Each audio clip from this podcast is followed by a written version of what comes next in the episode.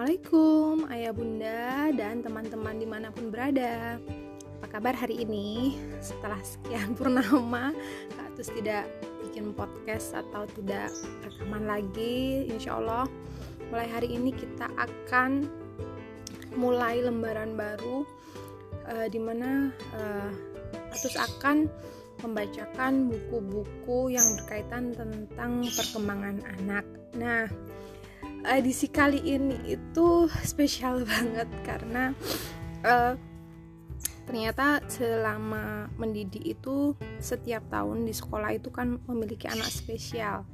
Yang dulunya kita sering dengar anak berkebutuhan khusus, tapi bagi kami anak-anak tersebut adalah anak-anak yang spesial karena mereka memiliki hal yang berbeda, yang spesial, yang siap anak lain tidak memiliki, dan kita pun bisa memberi yang terbaik sesuai dengan tahapan usia mereka, kebutuhan mereka, kemampuan mereka, dan kita selalu support baik dari guru maupun dari teman-teman untuk selalu memberi yang terbaik, saling menolong, peduli, kerjasama, dan saling mengerti. Itu yang selalu kita tanamkan sejak kecil sehingga anak-anak selalu bisa bekerja sama dengan baik, dan kelak di masa depan mereka akan tumbuh menjadi anak yang soleh-solehah, bisa membanggakan orang tua, mengerti akan kondisi yang terbaik untuk mereka, dan selalu ingat Allah dimanapun mereka berada. Amin, insyaallah.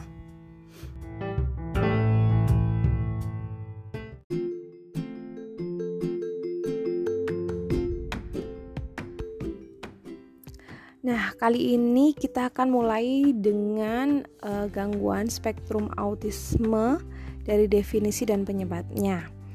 Di sini beberapa referensi yang saya gunakan, salah satunya terima kasih sebelumnya saya ucapkan kepada Dr. Melati Wahyurini yang telah memberikan saya buku ini sebagai sebuah ilmu pengetahuan baru yang memperkuat saya tentunya sebagai pendidik untuk bisa menemani dan membersamai anak-anak dan mengerti bagaimana kondisinya. Oke, di sini kita mulai dari psikoedukasi. Nah, psikoedukasi sendiri itu adalah bagian terapi dalam mendukung orang tua untuk penanganan gangguan spektrum autisme pada anaknya. Dan di sini itu juga dibahas tentang istilah terapi yang digunakan katanya berubah menjadi istilah intervensi.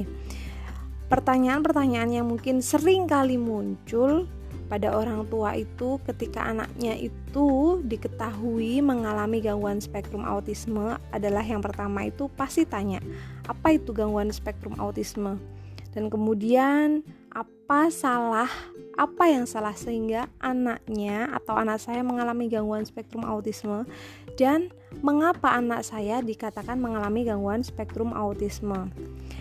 Rata-rata dari orang tua ini bereaksi, beberapa reaksi termasuk reaksi stres seringkali muncul ketika dari orang tua yang menyadari bahwa mereka memiliki anak dengan gangguan spektrum autisme. Dan cara yang terbaik untuk menolong anak adalah melalui upaya orang tua mengatasi stres yang mereka alami terlebih dahulu. Jadi, sebelum kita sentuh ke anaknya, kita edukasi dulu orang tuanya, karena bagaimanapun anak adalah masa depan orang tua, dan juga anak merupakan amanah yang dititipkan Allah kepada orang tua. Nah, model intervensi yang diusulkan dari penelitian-penelitian terkini untuk orang tua yang memiliki anak dengan gangguan spektrum autisme adalah program psikoedukasional seperti buku yang ditulis oleh Dr. Royke, Tony Kalalo, dan juga Sasanti Yuniar. Nah, langsung saja dalam pembahasan psikoedukasi ini, gangguan spektrum autisme itu terbagi menjadi 3, yaitu gangguan perkembangan otak, dan yang kedua yang memengaruhi kemampuan komunikasi verbal dan non-verbal, dan yang ketiga mempengaruhi interaksi sosial. Baik, kita mulai dulu dari spektrum. Nah, spektrum dulu. Spektrum di sini merujuk kepada rentang yang lebar dari gejala-gejala dan ketidakmampuan serta keterampilan dari anak-anak dengan gangguan ini. Beberapa anak dapat memiliki gejala yang ringan, tetapi beberapa memiliki gejala yang berat. Nah, kata autisme sendiri itu berasal dari bahasa Yunani, dari kata autos yang berarti diri, dan dalam bahasa Inggris kita sering kali dengar yaitu self. Nah, autisme sendiri ini penamaan autisme ini untuk menunjukkan pikiran yang terpusat pada dirinya. Jadi anak-anak dengan gangguan autisme ini terisolasi secara sosial dan menjauh dari interaksi dengan orang lain. Nah, di sini juga ada gangguan perkembangan otak, di mana gangguan ini terjadi dalam perkembangan bentuk otak maupun fungsi otak sejak dari kandungan hingga masa bayi.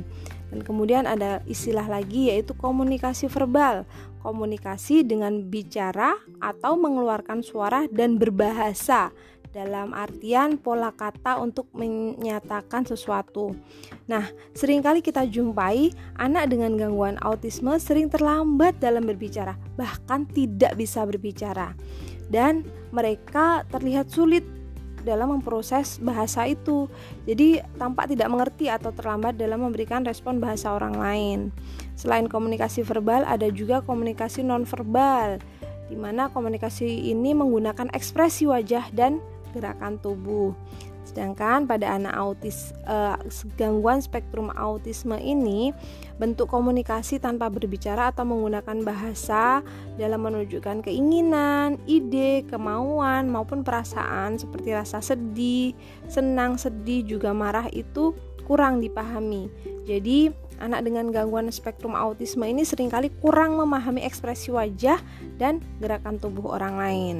Selain itu, faktor yang lain juga adalah interaksi sosial, di mana biasanya yang kita jumpai adalah interaksi sosial itu terdapat dua orang atau lebih yang saling menunjukkan atau membagikan suatu ide, bahan perbincangan, dan lain-lain. Sedangkan untuk anak dengan gangguan spektrum autisme seringkali tidak mampu dalam memberikan perhatian, baik berupa kontak mata, kontak wajah, ataupun kontak gerakan tubuh yang dibutuhkan untuk interaksi sosial. Di sini poin yang selalu saya catat dari awal saya mengerti tentang autisme itu tidak ada kontak mata dan kemudian tidak ada rasa ingin berinteraksi sosial. Itu yang selama ini saya mengajar, yang selalu jadi saya note banget buat catatan ketika berdekatan dengan teman-teman atau anak-anak yang selalu saya bimbing. Nah, dari sini tuh penyebab gangguan spektrum autisme itu ada tiga faktor utama, yaitu rata-rata itu ketidaknormalan struktur dan fungsi otak serta pola perkembangannya. Nah, ini disebabkan karena faktor genetik, di mana terjadi variasi-variasi dalam gen, entah itu bagian inti sel, penentuan struktur, dan juga fungsi manusia sendiri. Yang kedua, karena penyakit medis seperti epilepsi atau kejang. Dan yang ketiga adalah faktor lingkungan seperti bahan-bahan kimia, merkuri, kadmium, dan nikel. Dan di sini yang perlu kita garis bawahi sekali, tidak ada hubungan antara vaksin dengan terjadinya gangguan spektrum autisme. Jadi misal nih kayak vaksin MMR yang pernah menghebohkan dengan kehadirannya itu, nah itu tidak ada hubungannya dengan autisme ini. Jadi pure ini gifted yang telah diberikan Tuhan, yang diberikan Allah kepada orang tua yang sudah diamanahi, tentunya mereka insya Allah pasti mampu untuk menerima dalam kondisi apapun anak-anak dengan gangguan spektrum autisme ini. Jadi tetap semangat, tetap kita arahkan yang terbaik anak-anak didik kita, anak-anak kita, amanah-amanah yang telah kita jalani ini. Semoga untuk kedepannya kita semua selalu diberi kesehatan, diberi rezeki yang halal, barokah, dan juga anak-anak solih-solihah. Tetap semangat ayah bunda dimanapun berada. Terima kasih untuk mendengarkan episode kali ini. Next, kita akan masuk ke diagnosis gangguan spektrum autisme. Makasih. Assalamualaikum warahmatullahi wabarakatuh.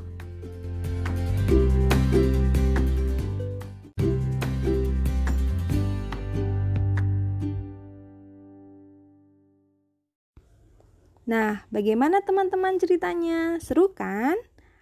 Oke, agar channel teman anak bisa lebih berkembang lagi, boleh share sebanyak-banyaknya link teman anak ya. Jangan lupa di-follow juga. Terima kasih teman-teman. Assalamualaikum warahmatullahi wabarakatuh.